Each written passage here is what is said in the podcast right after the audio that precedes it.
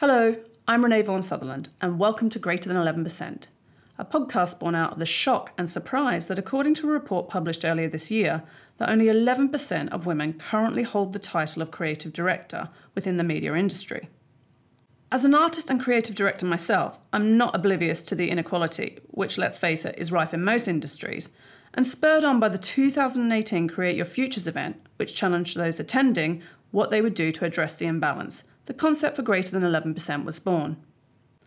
The ultimate aim is to contribute to significantly increasing that very small percentage. Having reflected for some time over the potential reasons as to why, across the board, there is such a disproportionate number of women to men in creative roles, I arrived at the fact there is a lot of careers that I have absolutely no idea what they are or actually what skills they require. So the possibility to inhabit or aspire to have those roles can never eventuate. I should also say here there is, of course, many other factors that contribute to inequality, misogyny being quite a significant one. As I'm super interested in how others shape their creativity, I'll be chatting to a range of women over the series, exploring their careers and their creative lives, in the aim to expand the knowledge of the vast number of options available for pursuing a creative career, in addition to shedding some light on what others do.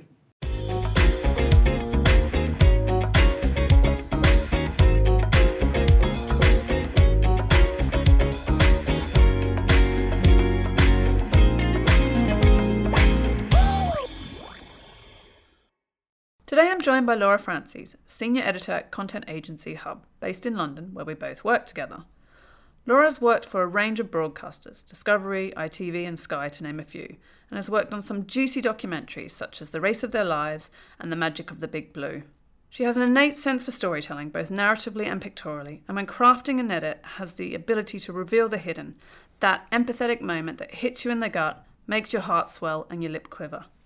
I think it is more than fair to say, and which I'm sure she will agree, she is extremely chilled and is unflappable in the most stressful of situations, which often arise in the edit suite, as a result of not having all the shots that are needed, technical failures, and last minute changes by clients, the producer, or mm, the creative director. She also has an extremely dry sense of humour. She brightens the dark space of an edit suite with her fantastic style and is a delight to collaborate with on a regular basis. Laura, welcome to Greater Than 11%. Thank you. Awesome intro. All true. I mean, I'm just going to take you everywhere with me. It's my hype squad. Happy to do it. And I'm going to embellish it more and more every time, obviously with truthful things. All right, so to kick off, I'm going to go back to my kind of initial beginnings in the media industry. Um, I was already, in fact, a grown up, uh, having gone to university uh, later and graduating at 30. And my first job was an edit assistant. And I was completely rubbish uh, I hadn't. I had to work like extremely hard to get to a decent standard of just the basics, and I wasn't even sure if I wanted to be an editor. And realised pretty quickly that actually producing was better suited to my skills. I'd say it's invaluable now that I did it. It helps with ideation and also putting it together when you're on a shoot. But I'm absolutely in awe and admiration for editors. For me, they are somewhat the unsung hero of many productions across all genres film, TV, branded content, and documentary. Editors find those moments that can sucker punch a viewer, that is off script, they can reshape a narrative uh, and add a whole new element to the original concept. So I'm curious as to firstly, how did you arrive at wanting to be an editor, and then what was that journey? So yeah, I don't know if I actually understood what being an editor was when I'm, you know, when I was at school or anything. But I just, I just loved TV. I loved watching it, and I loved uh, I'd always notice things about about TV as well. I was like like you know weird things like watching EastEnders and like the ketchup bottle would be on the wrong side of the table in the next shot or something. Yeah. I'd always I'd always just like notice really random things and just completely annoy my family all the time. Um, and you know like just wondering how things were done, like how how they manage to do those effects or or what was happening. Mm-hmm. I, I didn't I didn't know how, and I just wanted to know why. Yeah. So I've always got that kind of curiosity. Um, so after school, I I went to do a higher learning course for AS levels. Um, I did business because um, I don't know maybe the pressures of being like um, a young black girl in my community like maybe it's it was kind of like having a creative job was just kind of unheard of and yeah. a bit random. So you you know you had to be a professional. You had to be a lawyer or a doctor or Mhm. something that earned some bloody money Yeah. because you know your family's kind of sacrificed so much for you to be able to have this education and and, and have the freedom to do stuff. Mm-hmm. So yeah, so I did business, um, and I quickly realised that I hated it. like I hated it massively, like really badly. And so the next semester I changed and did media, and part of my course was the editing. There was nothing that I loved more than just kind of piecing it all together, and having that uh, ability to kind of make something out of not very much Yeah. was really satisfying. So after I finished that course, um, I did a, a kind of extra um, foundation course on top of that. I decided not to go to university, but I didn't really know where to start really, because it's just not really something that anyone that I knew had ever done. Mm. I googled it, researched it, and just ended up um, sending my non CV, my CV of nothingness, um, to like a, a hundred people or so, loads of different post production companies in and around Soho, Mm. and just trawled the streets of Soho as well, like at literally going into companies and, and handing in my CV and stuff, and uh, got like about ten responses or five or ten responses, I can't remember, but not many that were just positive. Yeah. Most of them were like rejections. um, and then ended up, uh, I got one call from a very small company in Soho, DGP, which was my first ever runner's job. Mhm. And I actually remember I went to that interview in a suit. Like, just, So you couldn't let your business ambitions go. I don't know why. I You went were in like- a suit. I'm going to show them that this runner means business. I mean business. That's that just shows my naivety. Like I didn't know anything about the industry in Yeah. terms of how relaxed it was, or that you could just go in a, a pair of jeans and a t-shirt. But yeah, so I went in a in a suit, and I got that job. Do you think it was because of the suit? suit suit sold it. Clinched it. Um, and I stayed there for for about six months, only a short time. Mhm. But it was really nice just to kind of understand it. But I think I had to change my personality a bit. Mhm. because it's strange to go into a working environment where you're isolated in your culture as well. Yeah. Um, so your peers are completely different to the people that you work with. Yeah. And maybe changing my personality in order to fit that was a bit difficult at first. I think I kind of came across as a little bit probably aggressive, a bit standoffish, just because I'm open as a person and I didn't realise that not everyone is as open. Mm. Um, so maybe that that was it really. How old were you when you got your first job? I was uh, 17, almost 18. Yeah, so you're still Yeah. really young and you're still figuring out who you are and you've Yeah. gone out into from school to out into the world. Yeah. And this notion where you start thinking about if I'm going to fit in here or being able to continue with this, I need to change my personality. And then what does that mean to you now looking back? I think it wasn't really a change of personality now that I can see myself. Uh-huh. I think it was more like just toning it down a little bit. Maybe I think you just have to have a different approach. Everyone's different. Yeah. Okay. So recognizing people's differences Uh-huh. and changing the way that you interact with that person. Uh-huh. Not necessarily your personality, but accommodating their kind of little idiosyncrasies. Because growing up in a black community, and I went to a school that was majority black as well. Uh-huh. So it wasn't like I had a, a huge amount of, of different races of Mm. friends. And then to be in a environment that's completely white Yeah. was like a, a real culture shock for me. It was like, well, okay. So I can't speak to you in the same way that I would Yeah. with my peers because we're culturally different. Yeah. And so then I, in order for me to get my point across without coming across like a really aggressive, angry person, I have to change. It's so funny our first experiences at work, isn't it? I love that. As at that age for me as well, I really thought I knew pretty much everything. and as I get older, I realise I know nothing. I think I remember uh, actually at my first job, I remember saying um, I didn't know he was like the CEO of the company at the time, but I was in the kitchen making breakfast for the clients, and I was just like, oh God, you are really in the way. Do you think you could just do something to go somewhere? Because you're just ruining my space here and it's really getting on my nerves. And um, so then he was like, oh, right, okay, well, I'll just leave then. And he went out, and then uh, one of the other runners said to me, like, you know who that is, don't you? And I'm like, nope, don't care, he was in my way. and then he was like, yeah, CEO? Oh, okay, crap. Well, you didn't lose your job. So. Yeah, I didn't lose my job, but I could have. Yeah. So, yeah, I learned pretty quickly to be more aware of my around, surroundings and Yeah. the people as well. Yeah. But I just got the bug, and I, I was like, I, I definitely want to do this.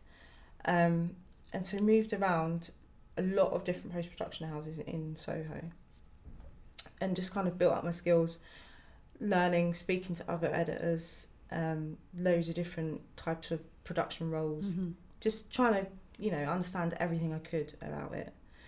Um, and I ended up in a company called St Anne's, St Anne's Post, which Mhm. was co-owned by Ascent Media at the time, and they did a, a lot of different productions for for all of the UK TV programs, like loads of different channels. So um, there, I could kind of. I was still a runner, but I could still, you know, interact with clients, Mhm. meet people, talk to other editors. Um, and after uh, being there for about a year, then I started to move into the, into the machine room, Mhm. which is like um, the technical area that kind of looks after all of the client's needs in terms of um, looking after footage and doing tape transfers, making sure there's all like regulation checks, legalizing, things like that. So all of the, the behind the scenes legwork Mhm. for making a TV program. And that was really cool for for kind of building up my technical skills and understanding the terminology and jargon for all of the things that you need to be an editor Mhm. because it's not just about um, what you can visually create. And so I did that for for about another year and then I left to go and join Discovery. So I joined Discovery which actually was run by Ascent Media at the time. So they Mhm. run their plan- their playout center, so all of their broadcasting. And so when I went to Discovery, there wasn't actually an edit department. Mhm. So I uh, joined as an ingest operator, which was a cool job because I, I got to watch programming that was already made, Yeah. do stuff like QC checking, legalization, which was another side of, of technical skills that I needed to kind of add as well Yeah. for editing, which was really, really useful. Mhm. And that's checking everything before it goes live to broadcast to make sure you know, the, like Yeah. you said, QC, so quality control, making sure that uh, kind of all the luminance balances are correct Yeah. for broadcast, that they're not too bright, too dark, all that yeah, kind of stuff. exactly. So yeah, so learning all of those those trade kind of tricks that you you need to know because uh, everything is regulated, Mhm. so you need to stay within those limits. Um, and I did that for three years, and then Discovery decided to build an edit facility. So, so at twenty three, I became an editor, Mhm. which is kind of amazing and unheard of. For you know, people don't that young aren't normally editors. Yeah, Um, so it was already a, a great achievement for me. it's awesome. That's amazing. And hard work. You got there with hard work. Yeah, um, yeah, very hard work and a Mm. really long slog, but it it was worth it in the end. Mm. You know. Maybe we can look at so for me, like an editor takes many shapes and forms, and I say that because that role covers a load of different industries. Um, you know, we've got kind of broadcast, we've got filmmaking, we've got um, branded content and kind of corporate. And I'm wondering, um, for you and your current role, what does a typical day look like? So for me, a, a typical day is de- well, depending if it's a new job. If it's a new job, then I'll go and speak with the producer, or the producer will come and speak to me, and then we'll discuss the client, the project itself, what the producer's hoping to achieve by their brief or what's been shot. Um, and then we'll try and come up with an idea. What I normally do is I'll look for the footage, try and get a feel through it, Uh-huh. and then maybe if I have to pick some music or some sound effects or something, then I'll start to kind of source those, Uh-huh. and then I'll I'll go through the footage and, and build the basic structure Uh-huh. of what I believe their idea to be and how I've interpreted that. Um, and then normally I'd just I either I'd go back to them at that point and say like this is what I'm starting with. Am I on the right track? Uh-huh. Or if I really feel like that's the right way, I'll I'll finish it to the point where I feel like it's it's good enough to show someone. Yeah. And then I'll go back to them again, and we'll keep working until it's done. Okay. And what is the roles that support you? What's the like if you have a team? How do they, and how do they work? So if, the fundamentals are, are the producers and my edit assistant or tech ops. Those are the people. I mean, I'd like to say cameramen, but they never really. I never really interact with them very much, Mm. and it's. I'm normally cursing them quite a lot for what they've sent me. Um, but in in the day to day, it's the producers and and and my edit assistants Uh-huh. because without them, I don't have a reason to be making something. Uh-huh. So the producers are kind of fundamental in the sense of that they bring me their concept and then I'm given the task of making something uh, a realization of their concept. Uh-huh. So they are really fundamental in the creative process for me in Uh-huh. the first place. And then obviously my edit assistant's going to be supporting me in terms of footage and making sure that everything's there Yep. and everything's in the right place and then I can keep that organized structure without sacrificing my creative time. Uh-huh. What would you say are the attributes needed by an editor and how that differs between each genre type that we talked about earlier on? So, like a difference between creating a documentary and perhaps to a drama. Well, I, I, I don't know if there are that many differences. Mhm. Like people always ask me about like what's your style of editing, and I don't believe that an editor should have a style. Like because you have to be flexible depending on what you're working on because your approach changes for everything. Yeah. But um, I think there are fundamental attributes that you need, which are patience and humility. Uh-huh. But you need to be patient because you're never ever going to get anything to be perfect at all. And it's never ever going to come in like the footage is never going to be exactly what you need. You're never actually going to have the exact cut that you need or the right angle or even the right color balance. You're Like it's impossible sometimes to have. Except when we work together. I mean, yeah, obviously, because you've got it down. yeah, perfect. It comes in, you're like, this is the best footage ever.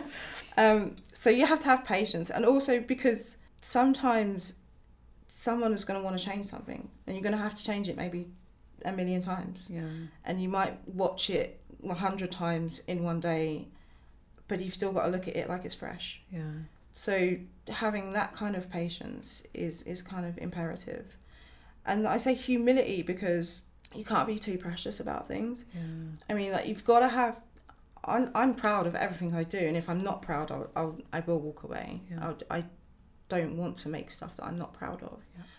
But I think you have to be flexible in order to change something, even if you don't actually know why someone wants to change it. Yeah. Because not every time that you're in an edit do you understand every point of what that producer has to produce and where it's going to end up and why they're doing a certain thing. They might ask you to do something and you don't really understand why because narratively you might think, "Oh, I'm not sure that works or I would rather not use that shot. But there's always a reason because perhaps maybe there's like compliance issues Yeah. or some other stuff. And if you spend all that time battling for the tiniest thing, then you lose everything. Yeah. Because you waste all your creativeness from just arguing about stuff. Uh-huh. So I think if you if you're humble about stuff and you can take on board other people's suggestions, Yeah. you can also end up with something awesome. I think as well that's what I learned, especially with editing, and I learned that anyway, working especially with clients, is you can't be emotionally attached. You've got to try and protect the work creatively, but you can't you can't get emotionally heartbroken if something has to go which you really feel strongly about. Yeah, exactly. So what would you say is the best thing about editing? Because this is a job that you wanted, even though you didn't really know what it was. You found out what it was. You worked so hard, you applied yourself, you got to where you wanted to be. So and you still love doing it. So what's the best thing about it? For me, like the coolest thing about being an editor is that I get to see exactly what I've done every single day. I get to have achieved something every single day. And also that it's it's it's a really quick process. So I don't have to spend so much time to to reap the rewards of, of my hard work. I see it. So I can I can go to work one day, make a program and it'll be on the TV the next day.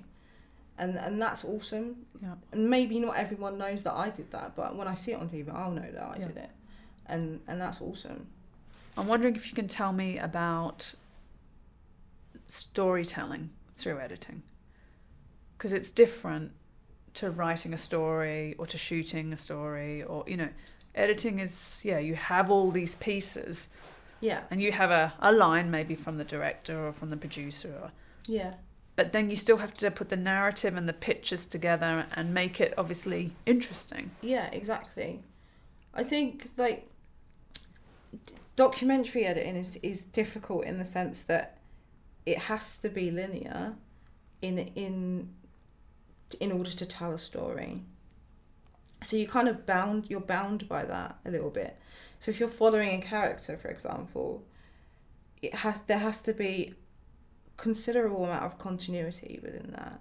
You can't just always chop and change or take him from I don't know being in a house to suddenly being in his car or you have to explain that and you have to let the images explain it.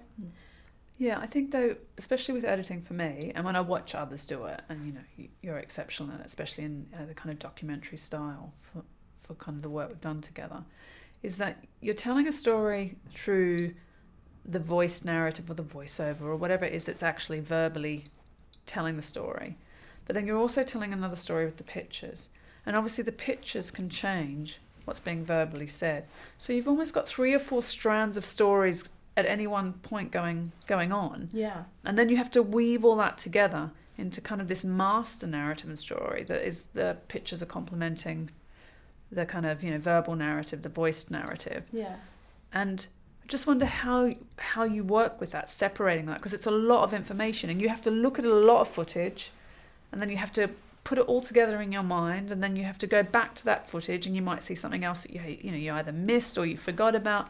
So it's quite a lot of mental kind of strength that goes on when editing. So I what I normally do is I'd build it once and I'd watch it and then I'd leave it and I'd go away I don't know an hour or so and come back and watch it again and see if I have the same feeling or if I understand that there's another feeling that could be interpreted from it. I think it's always just about remolding it and changing it again and almost like a Rubik's just kind of twisting it around and seeing what kind of result you get Yeah. until it all fits. because I think it's a real ability in your mind's eye as well to take all the things that you've seen and keep twisting it around like a Rubik's because it's in your mind you're doing that. It's not Yeah. necessarily on the sequence on the timeline Yeah. that you're editing with. Yeah, I think like that's what I've always said about editing. It's it's a really intense puzzle. It's an enigma, and you're just kind of swish, shifting it around all the time in your mind. How you can create loads of different outcomes, and you just kind of have to decide which outcome is the best one mm-hmm. and work through that. And it might not even work in the end, Yeah. But you've got to give it a go anyway, and just keep doing it until until you come out with something that's really cool. I always think with editing, and I still edit, but mainly on kind of my own kind of productions. But I always think when I kind of get to the point where I'm like, okay, that's it.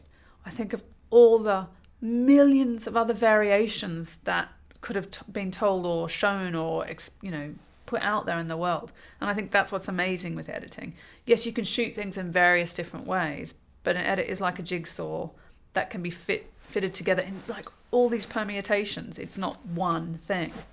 And I think that is the magic of the edit. That's why I'm so in awe of editors because I do think it's like all the things are thrown up in the air and they kind of grabbing things and, and laying it down. So, what would you say has been one of the biggest challenges in your career? I guess because I started so young, convincing people that I know what I'm talking about is probably the most difficult thing.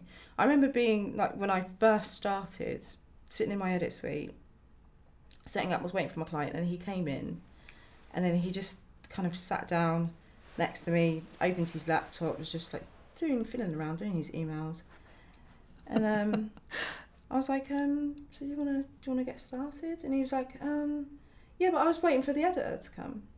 And I was like, oh, me, it's Hiya. me, hiya. um, and, and but then he was like, really, it's you? And I was like, yeah, it's really me. Like, this is what you got. Are we gonna start? This is where you should pull out what you did to the CEO and go, "You're in my space right now. I think you need to get out of my way." So yeah, so I think like just every time someone new would come in, it's that time of having to prove yourself for the first. You spend the first hour trying to convince them that you know what you're doing, um, and I think that became. I think that's a bit that's quite taxing in the beginning, but I think once I understood that that that's what I have to do, Yeah, it was kind of okay. I was just like, okay, well today, let's just convince you again yeah. because I can. Which must be great because that, that you know you've got the goods to back it up. So it's like, okay, well you can doubt me. Watch this. Yeah. Yeah. How do you find inspiration and how do you incorporate it into what you do? I, I love to watch what other people are doing, like other programs, TV programs, documentaries, films, and to incorporate that in work. I don't really know if I'm stealing other people's kind of creativity and taking it into my own. Maybe, maybe if I really thought about it, I probably am doing that. But it's this kind of subconscious thing. Don't you think it is like we all do that anyway? We see things and we're like, oh, I'd like to try that, but we always have our take on it. I just like to take ownership for my own stuff. So if I, especially if I collaborate with someone on something, then I'll I'll never say it's mine. Yeah. It's always ours. Yes. So I think yeah, I just maybe it's just um life in general. I think What advice would you give someone wanting to be an editor? for me it was it was really good to kind of understand the department that I wanted to be in. So if you can figure out that as soon as you can figure that out, that's the best option. um, if you can make that decision really quickly, that would be the best way forward because it's it's a really long road to get there. So if you have to change course at any point, you know you're going to run into some problems. And I'm not saying that you won't get there, but it'll just be harder. Yeah. And and talk to people because I think like a lot of editors, we love to share knowledge and we're so cool with helping each other out. It's like there's no dumb questions. Yep. So if if you have an, a, a chance to like speak to an editor or even like the forums that are online, there's loads of them, just to ask questions, you can, and and there will always be someone to to give you advice about it. There are avenues always. I never knew about the forums. There's That, loads. that would have helped me out. there are loads online. They've saved my bacon all the time. Uh. Like if, if Google doesn't know the answer, that Yeah. the forum will. Can you let me know what, what's coming up for you in terms of kind of editing or creativity or I, I'm loving my time at Hub, so I'm loving all of the stuff that we get to work on, and I'm hoping that we get the opportunity to do some more long form because I'm kind of missing it a bit. It'd be quite nice to do like another documentary or something similar in that vein. Yeah. Yeah, just long form in general. Um, but for me, it's always editing. I, I I'm not giving it up, yeah. not for anything. So Um, all right. Well, sadly, we're coming to the end. It's always sad when I get to the end because it's like you just start chatting and getting into the vibe, and you're like, oh. Out of time. But I think you know we discussed this earlier, and at the end of each episode, um, I ask each guest to firstly tell me about their a role or a job that they're interested in that they kind of don't know very much about and they'd like to know more about, so I can see if I can find someone um, who can come on greater than percent. We can have a chat to them. Um, but also a woman they'd love to hear on the podcast. And uh, yeah, what are your thoughts? Okay, so I think a role that's always really interested me is um, screenwriting, simply because I'm so visual. Like everything I do is based around the way something looks, and even when I have to write scripts now, it's always helpful for me to already have the footage, because I just can't make it up. it's a bit strange for me.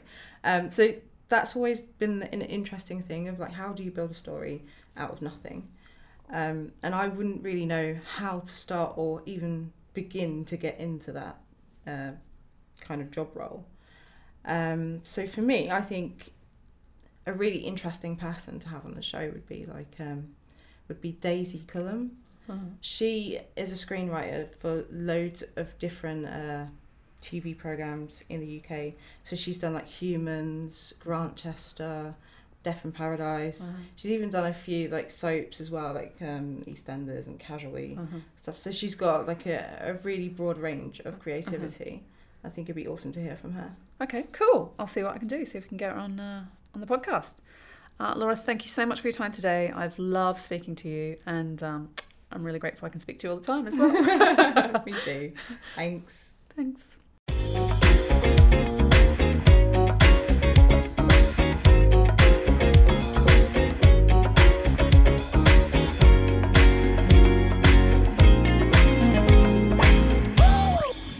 Thank you for listening. If you enjoyed, please write a review on Apple Podcast, as that helps other people find greater than 11%. And also stay subscribed to keep up to date on the weekly releases. This podcast is made possible by the support of Hub, an insight led content agency based in London. A huge thank you to the producers, Pat Murray and James Havison, and to Marie Continenza for designing the beautiful artwork.